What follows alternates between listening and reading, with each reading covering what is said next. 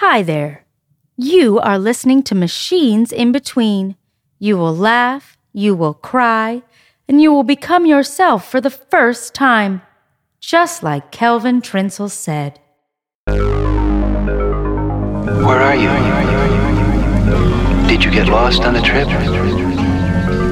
Did you get trapped in memory? Memory? Memory? Memory? Memory? Did you forget? Forget? Forget? Forget? I remember you. Mother of memory, memory, memory, memory, memory, memory, memory. My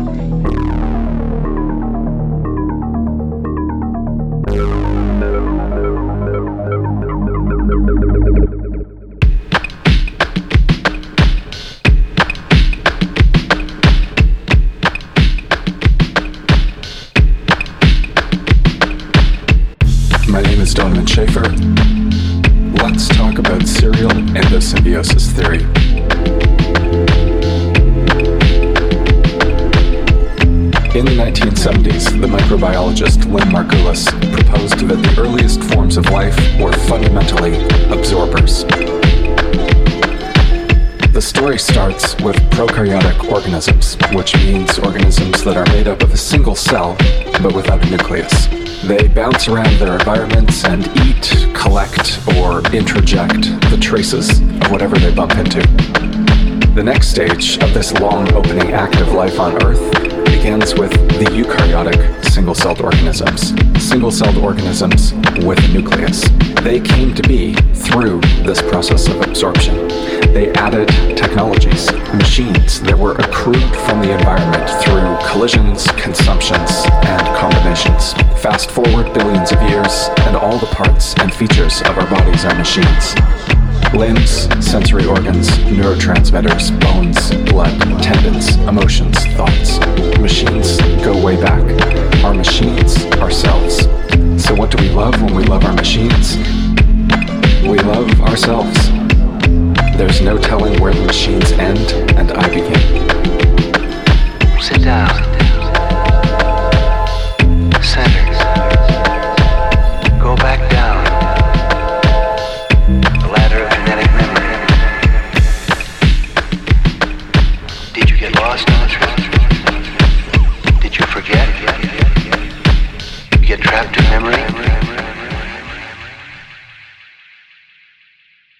You're tuned in to Machines in Between. That was Donovan Schaefer. with a little ditty on the evolutionary origins of our mechanical surround. How we got here. Right here, right now. So, I'm Libby Modern, an artist living in Lancaster, Pennsylvania. And I'm John Modern, professor of religious studies at Franklin and Marshall College. Here at Machines in Between, we are asking questions about religion and technology. So many questions. Like, what do you love when you love your machine? And what does your machine love when it loves you? Trippy stuff. Indeed. So sit back and relax. We have an amazing crew of artists, musicians, scholars joining us this evening. To create a sonic experience unlike any other. Using the latest audio devices, specifically this one right here, a brand new product not yet on the market. It's called the Rosary 1653. I must admit that despite my skepticism, it was pretty stunning in our last episode when the Rosary created an entire theater troupe from sonic scratch. What Kelvin Trunzel calls sonic DNA, by the way, The Rosary is the machine lent to us by our sponsor, Infinity 88. that we keep here in the studio to help make everything sound the way it does. On this episode, John and I are going to spin a number of songs about how, why, and to what end we depend upon our mechanical surround. All those machines that give us pleasure. And pain, All those machines that allow us to remember who we are and what we have done and why. so where do we end and the machines begin? But also, when does the machine end and we begin? So let us begin with Melissa Wilcox and her meditation on what lies between the skin and the sacred.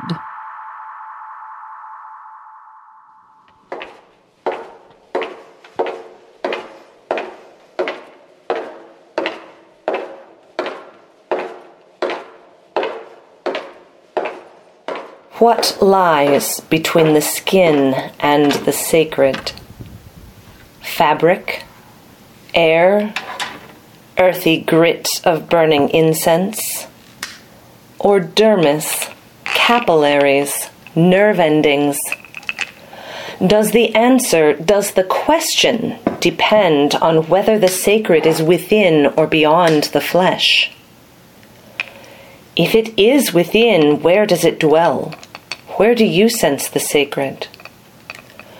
So often people unthink the body from the sacred, especially if they prefer the body. Especially if they prefer the body. But hands turn the pages of Scripture. Arms bear tefillin, knees touch the ground in prayer, hips ache in the lotus position. So often people think the sacred, or think the sacred is thought. What is religion? Belief, faith. But people feel the throb of the drum, feel the presence of the Spirit, feel the entry of God into the heart, the Orisha into the body. In our deepest religious moments, the sacred suffuses and surrounds our flesh. What lies between the skin and the sacred? Fingertips press the pile of the prayer rug, toes rub against deerskin, lips brush the Torah. Tongues are awakened by the tang of wine, soothed by the weightless, tasteless tackiness of the body of Christ. Foreheads rest on divine feet. The first chords of a favorite hymn, candles in a darkened room, the press of bodies as the saint passes by, the peace of the bell or the call to prayer, the chant, the scent, the sight, the touch, the taste, the burn, the breath, we feel the sacred within. The sacred caresses the skin, inhabits it, envelops it. What lies between the skin and the sacred? Where do we allow ourselves to feel the sacred? Where do we turn our attention away? Is there a difference between lips on the crucifix, tongues on the body of Christ, lips and tongues on flesh? Where does the intensity of the sacred land, filling us with joy or insight or awareness or ecstasy, where do we allow it to be? What lies between the skin and the sacred? What of when the skin is the connection to the sacred? Hot wax on flesh, drawing focus, not so hot as to sear needles carefully gliding through one after another, artistry embellished with a trickle of blood. Whip cracks lightning bolt across sound and skin with no delay before the release of thunder and rain. What of when the body is the connection to the sacred? Hood slides over face without warning, cinched tight, sound and vision and scent gone from those who relished in them seconds before. Concentrate. Open yourself. Wait. Patience. Wrists bound. Where is the line between black leather and tefillin? asks a queer Talmud workshop. Find stillness. Relinquish control embrace impermanence. What lies between the skin and the sacred? St. Andrew's cross and Imitatio Christi, head thrown back in ecstasy and abandon like St. Teresa penetrated. Is this indeed an angel whose spear thrusts deep? Bound hands curl around leather harness, tongue caresses wordless silicone ball gag as the body, the balls of God. The sacred penetrates, is penetrated, suffuses, is within, is wrapped around, echoes in silence and whispers in fanfare, tastes, touches, inhales, fades, obscures, redolent and heavy, blown away on the wind. What lies between the skin and the sacred? Which answers do we refuse? Why?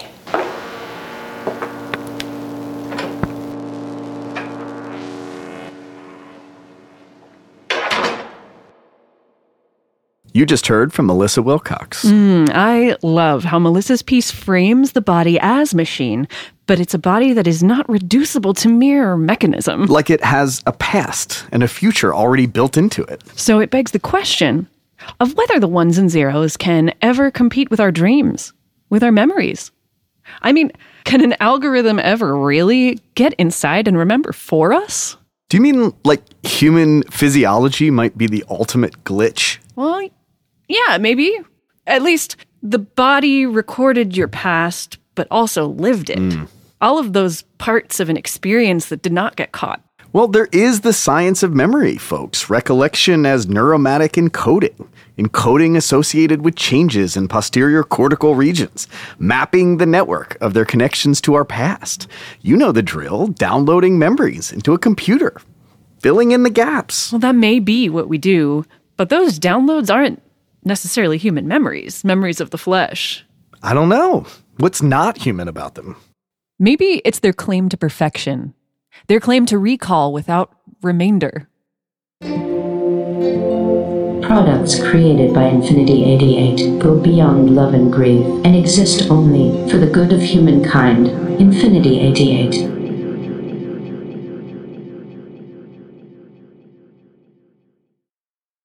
Let's get back into the mix.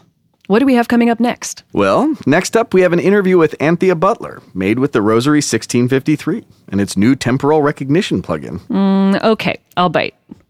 What in God's name is a temporal recognition plugin? Well, Kelvin sent it along when he found out that we were making some segments on the future of memory, Oh, so just another rosary update. conducive to conversation and recall both. So here is Anthea Butler, the Geraldine R. Segal Professor in American Social Thought and Chair of Religious Studies at the University of Pennsylvania, talking about her time on Twitter and something we think a lot about here at Machines in Between.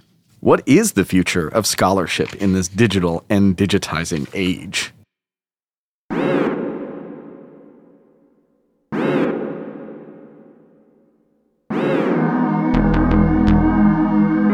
You know, they've talked about how Twitter changes your brainwave.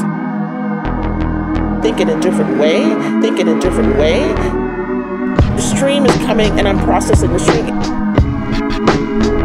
This was a way in which I could just get this stuff real time and then come up with things and think about things in a very different way.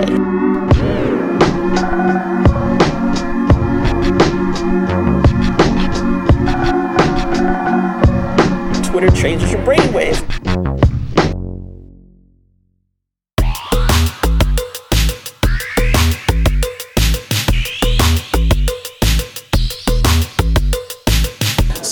Probably know me as Anthea Butler or um, at Prof B at Twitter. And so, yeah, that's who I am.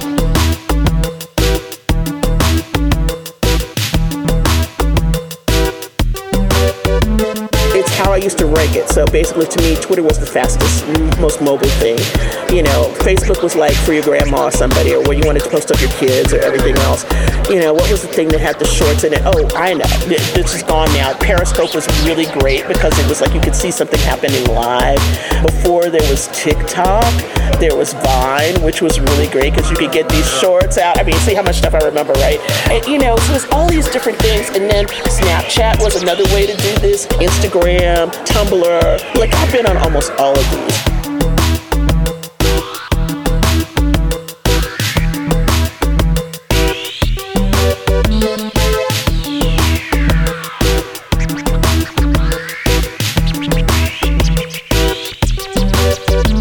I think the other thing is that there's been a disdain of, you know, public square in which you really don't want to be on this. It's not really scholarship. How are you really sharing this stuff?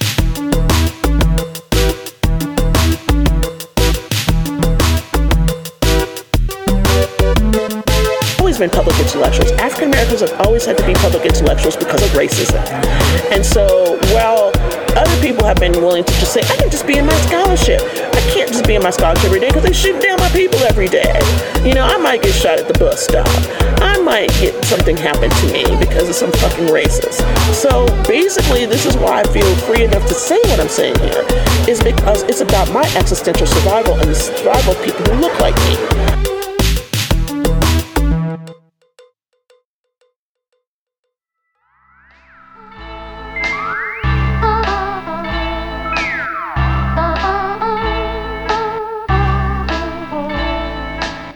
One thing I've learned is that people are deeply interested in, in, religion, whether they are religious or not. So, you know, I've ended up getting a lot of atheist friends because of this, because they are just like, I don't care about religion, but you explain this to us in such a way that we can understand it and you don't patronize us, which I think is good. I understood religion from different parts around the world. Being an Americanist, you kind of tend to focus in on one thing, but having conversations with people all around the world and how religion shapes them and forms them to do either justice issues or how they live their lives or their practices. I've learned a lot more by being on Twitter and talking to real people instead I did through books or you know engaging with you know an academic conversation about it. I think what I've also learned is that people are very interested, obviously, in religion and politics and how you know, especially in the American context, how you know religion is driven by politics and vice versa.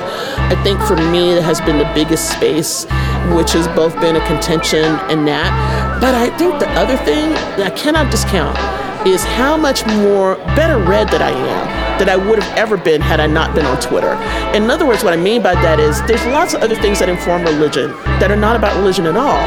But we need to be reading across, you know, across disciplines, across magazines and all different kind of literary forms. And that's what Twitter did. I saw things that I would never have seen otherwise on my own if I was just looking at, say, a search engine. And watching that, you know, evolve has been really important.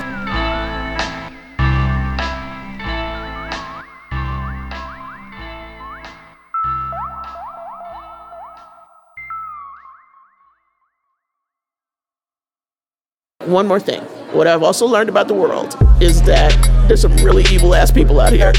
And so all the hate that I got on Twitter and all the racism and all the craziness that I got on Twitter also taught me about the kinds of people we have, not just in this nation, but in this world.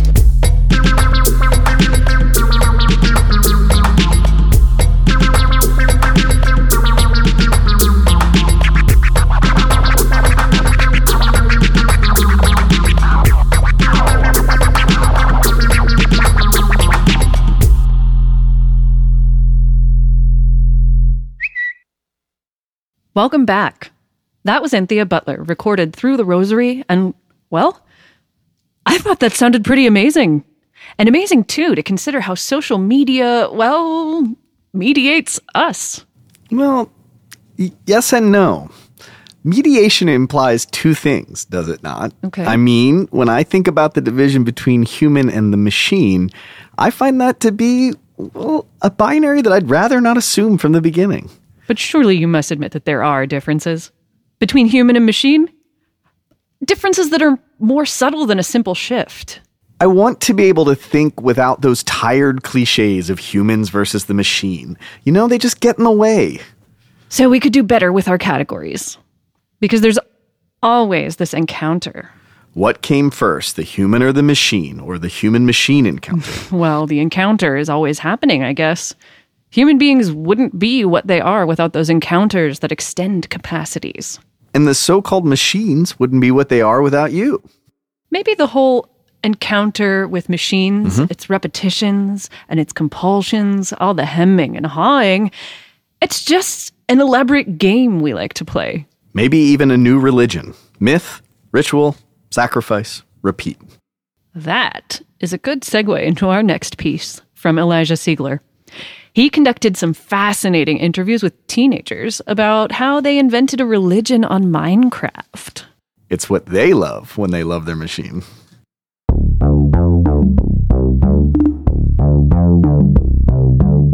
I'm Milo, and I'm 15 years old. And uh, for me, religion is a collective community that worships a certain concept that's of higher belief.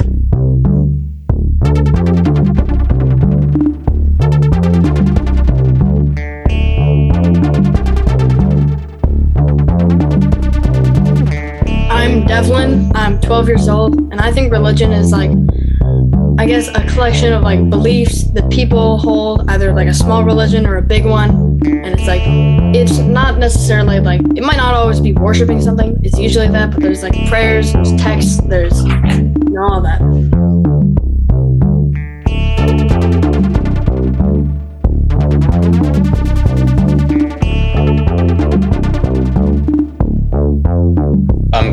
16, and religion is a, a set of beliefs in some more that connect to a deity, usually, or a higher concept.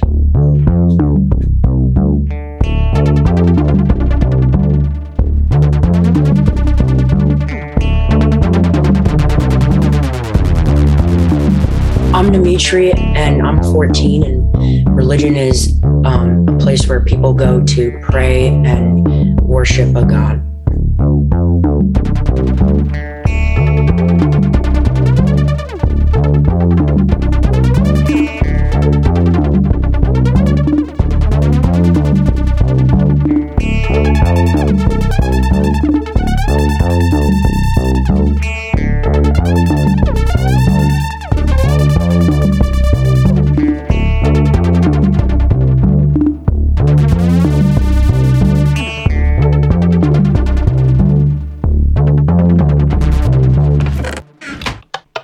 When I first like connected with all of these people on um, a Minecraft server, I kind of wanted a way to uh, get them all together and like meet people on the server. So that's when I like first started creating like our first like sign of religion. Um, so that's why like when you create a religion in Minecraft, you like make up your own rules. Like for online religion, you really don't need much, and anyone can really do it.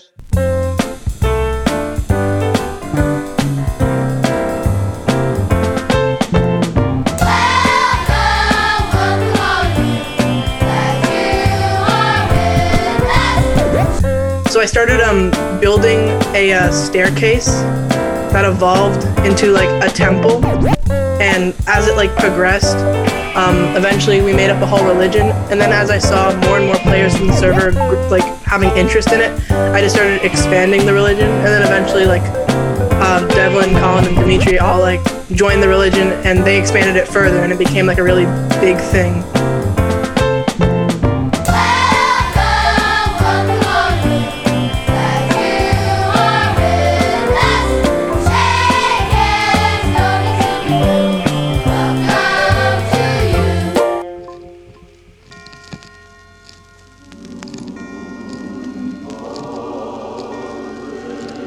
And like most religions that are made in Minecraft, like including the one we did, was like heavily inspired by like what we've learned from like outside religion. Like, um, yeah, there were, I guess, shoot, what are those called? Um, the, they're like, in like churches, there's the rows of seats, pews. Pews. We had those in like our church, and there's like a podium. Lectern. Peop yeah, it was a lectern, which holds a book in Minecraft. It's like a little stand with a book. So we had that, and you could take it out and like write anything in. Pretty much. There's like a whole book of communal prayers where we would, like everybody would like write something we would just mess around. anonymous. Yeah. We wrote a whole Bible.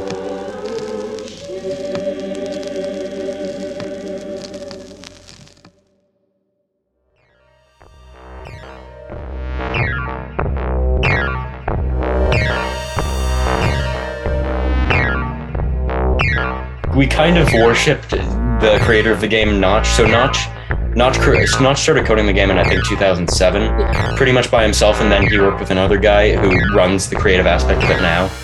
Um, Notch sold the game to Microsoft for 2.5 billion dollars, I think. In 2014. Yeah, 2014, I think. And uh, Notch kind of went into another strange direction. Yeah, it's kind of like He, he he's like a QAnon guy now. Um, he's not great. It's kind of been a, a little bit of a meme, like a, a bit of a joke, Notch uh, worshiping him. So we thought, well, I guess Milo thought that It would be funny to make a temple out of him, right? And like the whole concept of worshiping Notch. If you look up, I think Temple of Notch. There's like thousands of them. There's like a whole. Yeah, there was an like, original. yeah. There's an original map of like his Minecraft skin and like tears coming out. I don't know. It was a big waterfall. But yeah. If you might accidentally do something that's different from what you do, like maybe your finger slips and you press a different key, and then you discover a glitch. It's kind of, it's not really divine experience, but I guess it's encountering something that you don't recognize. It's interesting because the amount of devotion people some people have to Minecraft is absurd. Like it's it's on a it's on a psychotic level pretty much.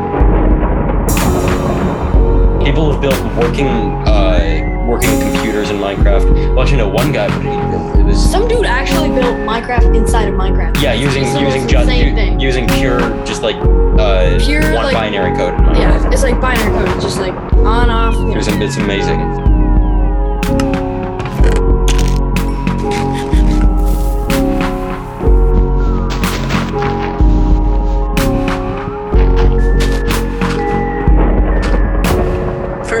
Probably the most like I wouldn't say it might not have been religious, but it was like I got goosebumps while it was happening. Was like the closing ceremony for for our um, temple that we made. We blew it up. Yeah, we blew it up. We um, burned our items and we played um, like Ave Maria, and everyone was there. And it was so funny. It, it was it was so funny, but it was also like really cool and um, kind of like a perfect ending. So I I felt like that was like one of the coolest experiences I've had in Minecraft, Yeah, it was fun. and I'd I'd compare that to any like religious experience that I've had. Machines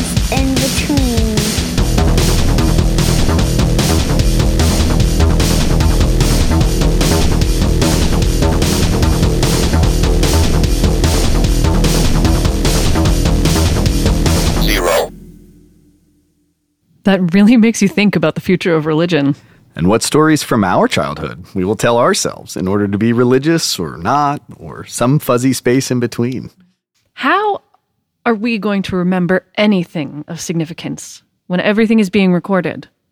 Which memories will become precious and which ones will get lost in the iPhone shuffle? Well, the Rosary 1653 is an interesting test case, no? How so? Well, I've been awash in memories all week. After installing the temporal recognition update, I began to have crazy, vivid dreams that lingered all day long. I felt like I could tune into the past. Kelvin did say that the update was really effective, but here, let me show you right now. It's it's pretty intense. Okay. Okay, just a second. So let me see if I press this button here, turn that knob to three o'clock, just so. I met Kelvin at a conference in Copenhagen. A large room with round dinner tables, fancy forks, folded napkins, glimmering glass pitchers of water. I didn't know anybody, so I sat down in an empty seat at an empty table. A middle aged man in a navy green sweater and khakis walked up, smiled, and said, Hi, my name is Kelvin Trinzel. He poured us both a glass of water and told me, I am the CEO of Infinity 88, an international tech wellness group headquartered in Wichita, Kansas. I am here because I attend at least one conference every month that has something to do with the history, poetry, and cultures of our world's hurtling ascent. Ascending into what he did not say, Kelvin glanced down at my name tag.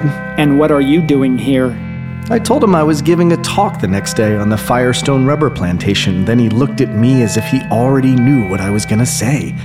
Calvin leaned into the table just a smidgen and said, I am currently testing out a new product that one of my teams has been working on for over five years. It's called the Rosary 1653. Without missing a beat, he smiled, took another sip of water, and asked, Do you ever use machines or do you just write about them? There was an awkward pause. Calvin leaned in a little closer and he asked, What's the angle? What are you up to? What do you love when you love your machine?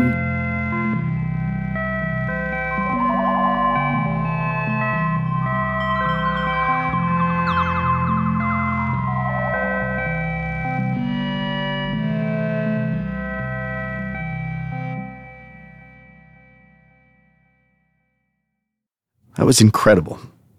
I, I just started talking, and the scene became perfectly formed. It, it is like it's happening all over again. Huh. I remember you telling me that story about Kelvin, but what I heard right there, that was just your voice? You remembering? Started talking, and the words come out. I guess that's what this temporal reconstruction update does. Kelvin said it takes your voice and immediately mixes it with the original emotional context from the memory embedded in the frequencies. And then it coordinates the emotional grid with the material grid of that same scene. You mean with the lanyards and badges? And the awkward chatter. So you hear yourself through the rosary thing, remembering? You hear yourself, hearing yourself remember.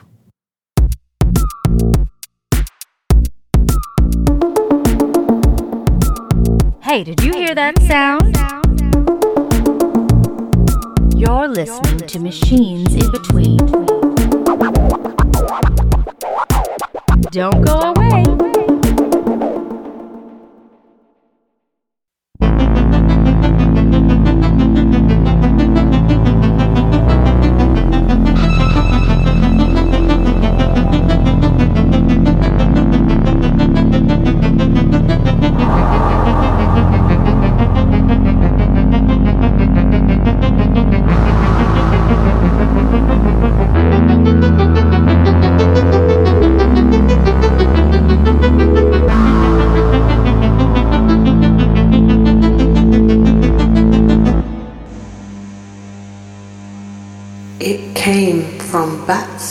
They say.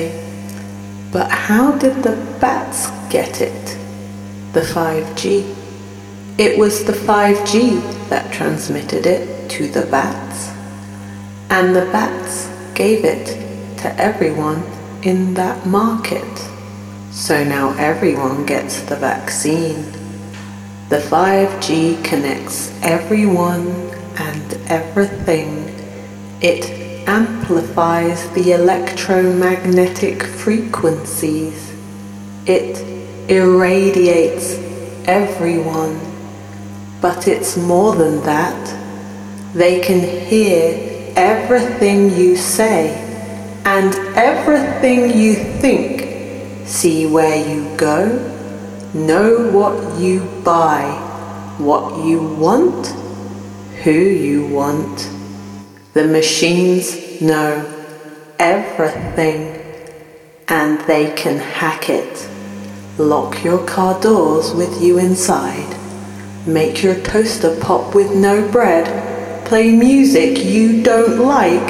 Terrible, satanic music. That's how they give you ideas. They don't just hear your thoughts, they give you thoughts. They have so many towers, so many transmitters. You're not safe anywhere. You're not safe in your own home. There's waves, radio waves, radiation waves. They transmit. That's how they gave it to the bats from the 5G.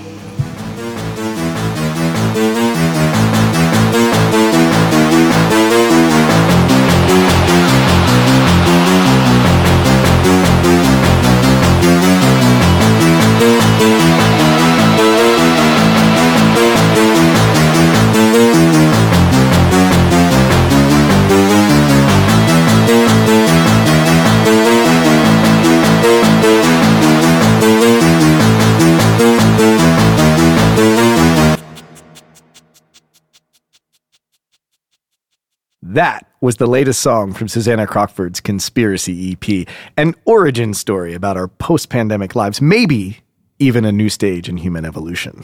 Okay, I am beginning to really like the performance there. A machine has definitely made its way in and out. Very cool how Susannah is kind of making this paranoid meta critique of the rosary. What? About the rosary? I'm not really Mhm. sure. Well, it reminds me of what we were talking about earlier how memories are being mechanized in the lab.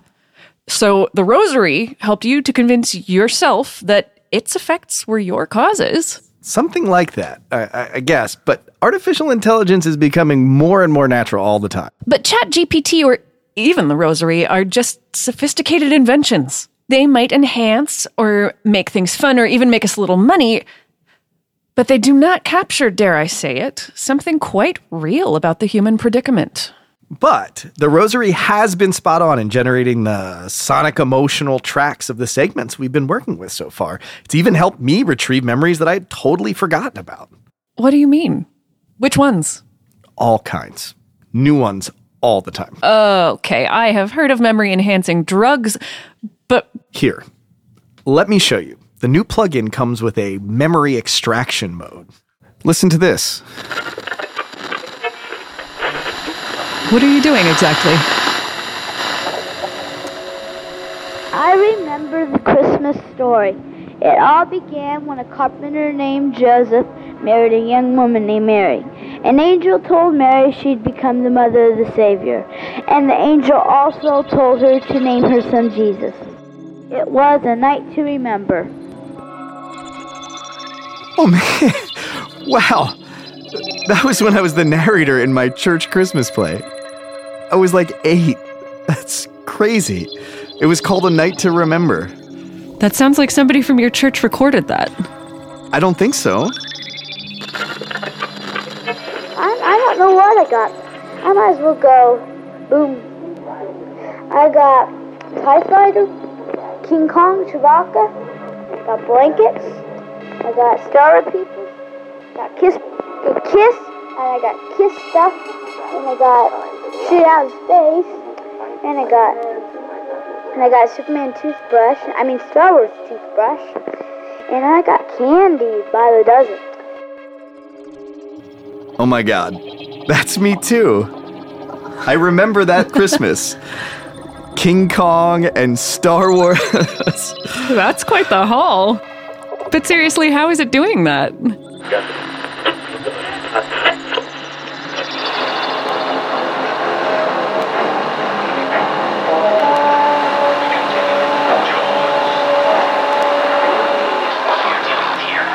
a perfect engine, an eating machine. It's really a miracle of evolution. All this machine does is swim and eat and make little sharks, and that's all. Is that Jaws? Whoa. I used to tape a lot of stuff when I was a kid. That's the time when I sat in front of the TV and taped Sunday night movies of the week. My grandmother was pretty amused. So the Jaws tape exists somewhere. Not to my knowledge. I'm, I'm pretty certain that I threw it away. But then how did the Rosary get a hold of it? I have no idea. Not sure it had to. Maybe something to do with the sonic DNA thing. What other channels are there?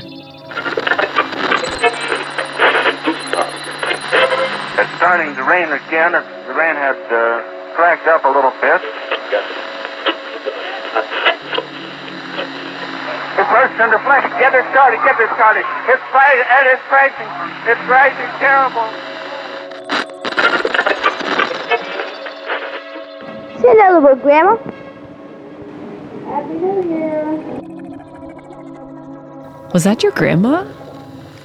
I think so.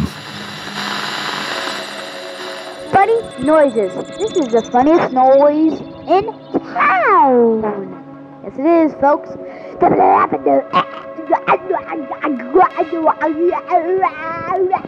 We're looking all night. One every day. Ah! We're looking all night. One every day. Ah! A young Johnny.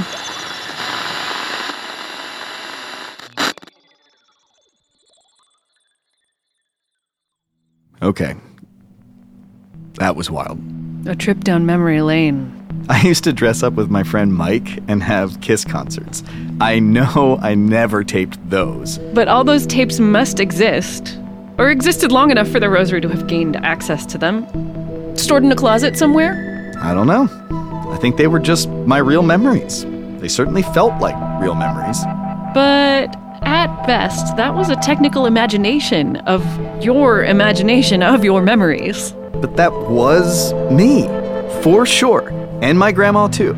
That reality exists somewhere out there, or maybe just in my brain. Either way, I think those memories can be restored. Okay, but every time I learn something new, I have misgivings. I am really thinking we should try recording things without the rosary. Mix it up a little? Yeah, totally. Uh, I'm waiting for one last final update. Seriously? Kelvin said it would fix any reception issues, identify and correct any natural mutations in the sonic DNA. But still, isn't there something being left out in this elaborate reconstruction of memory? But memory doesn't just happen. It's a it's a naturally occurring phenomenon. It emerged as an evolutionary product. But that's memory in general. The rosary is neither general nor natural. It is leaving something out. Or putting something in. But the rosary is doing exactly what the cerebral cortex is already doing. But the rosary wasn't there at the beginning. What beginning? The actual experience. But we're always changing. Cortical neurons learning on their own so that we can voluntarily remember things, reanimating neural responses to remembered stimuli, but not confusing that reanimation with what is happening right in front of us. Old representations interacting with newer ones.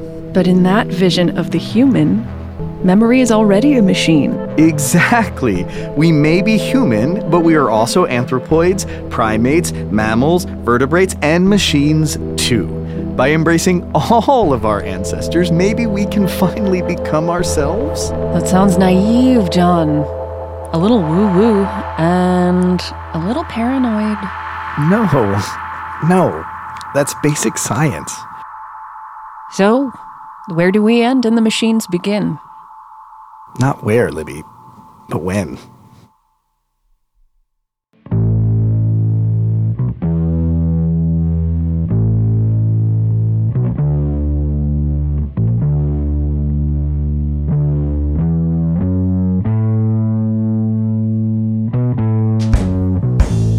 Next time on Machines in Between, the future becomes the past as John and Libby await the last rosary update from Kelvin Trinzel.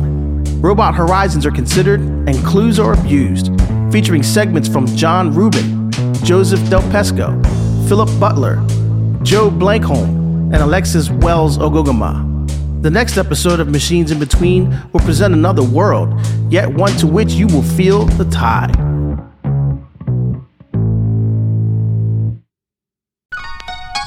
Today you heard from Melissa Wilcox, professor and chair of religious studies at the University of California, Riverside, and Anthea Butler, the Geraldine R. Segal Professor in American Social Thought and chair of religious studies at the University of Pennsylvania. Elijah Siegler, professor of religious studies at the College of Charleston. Susannah Crockford, senior lecturer in anthropology at the University of Exeter. And Donovan Schaefer, assistant professor of religious studies at the University of Pennsylvania. Sound ecology for Machines in Between is provided by Nikki Kroll and Vincent Smaldoon. Engineering by Mike Newman. Machines in Between is generously funded by the Henry Luce Foundation and Franklin and Marshall Center for Sustained Engagement with Lancaster.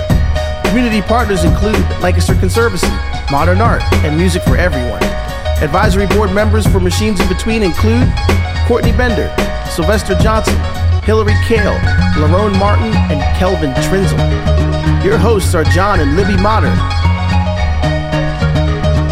If you've enjoyed this episode of Machines in Between, you will enjoy our back catalog as well, as special drops from the Infinity 88 listening hour brought to you by Infinity 88. One more thing. Be sure to check out the schedule for the Vinyl Church, an interactive installation that accompanies this audio series. At the Vinyl Church, you will laugh, you will cry, and you will become washed in the blood of Machines in Between. Located at 529 West Chestnut Street in Lancaster, PA, the Vinyl Church will be open through May of 2023. Thank you for tuning in, and see you next time on Machines in Between.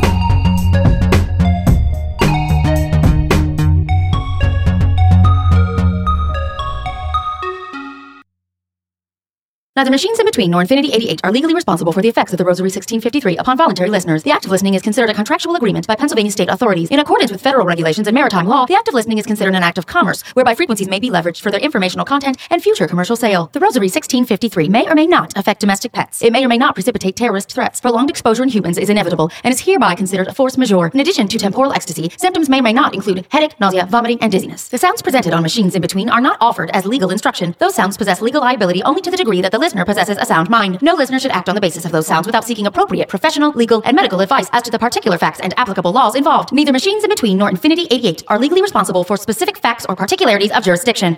That's on you.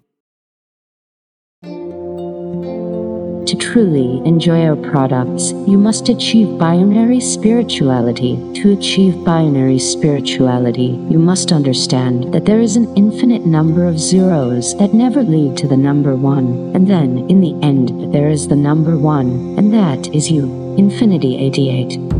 Infinity 88, restoring nature's balance through technology.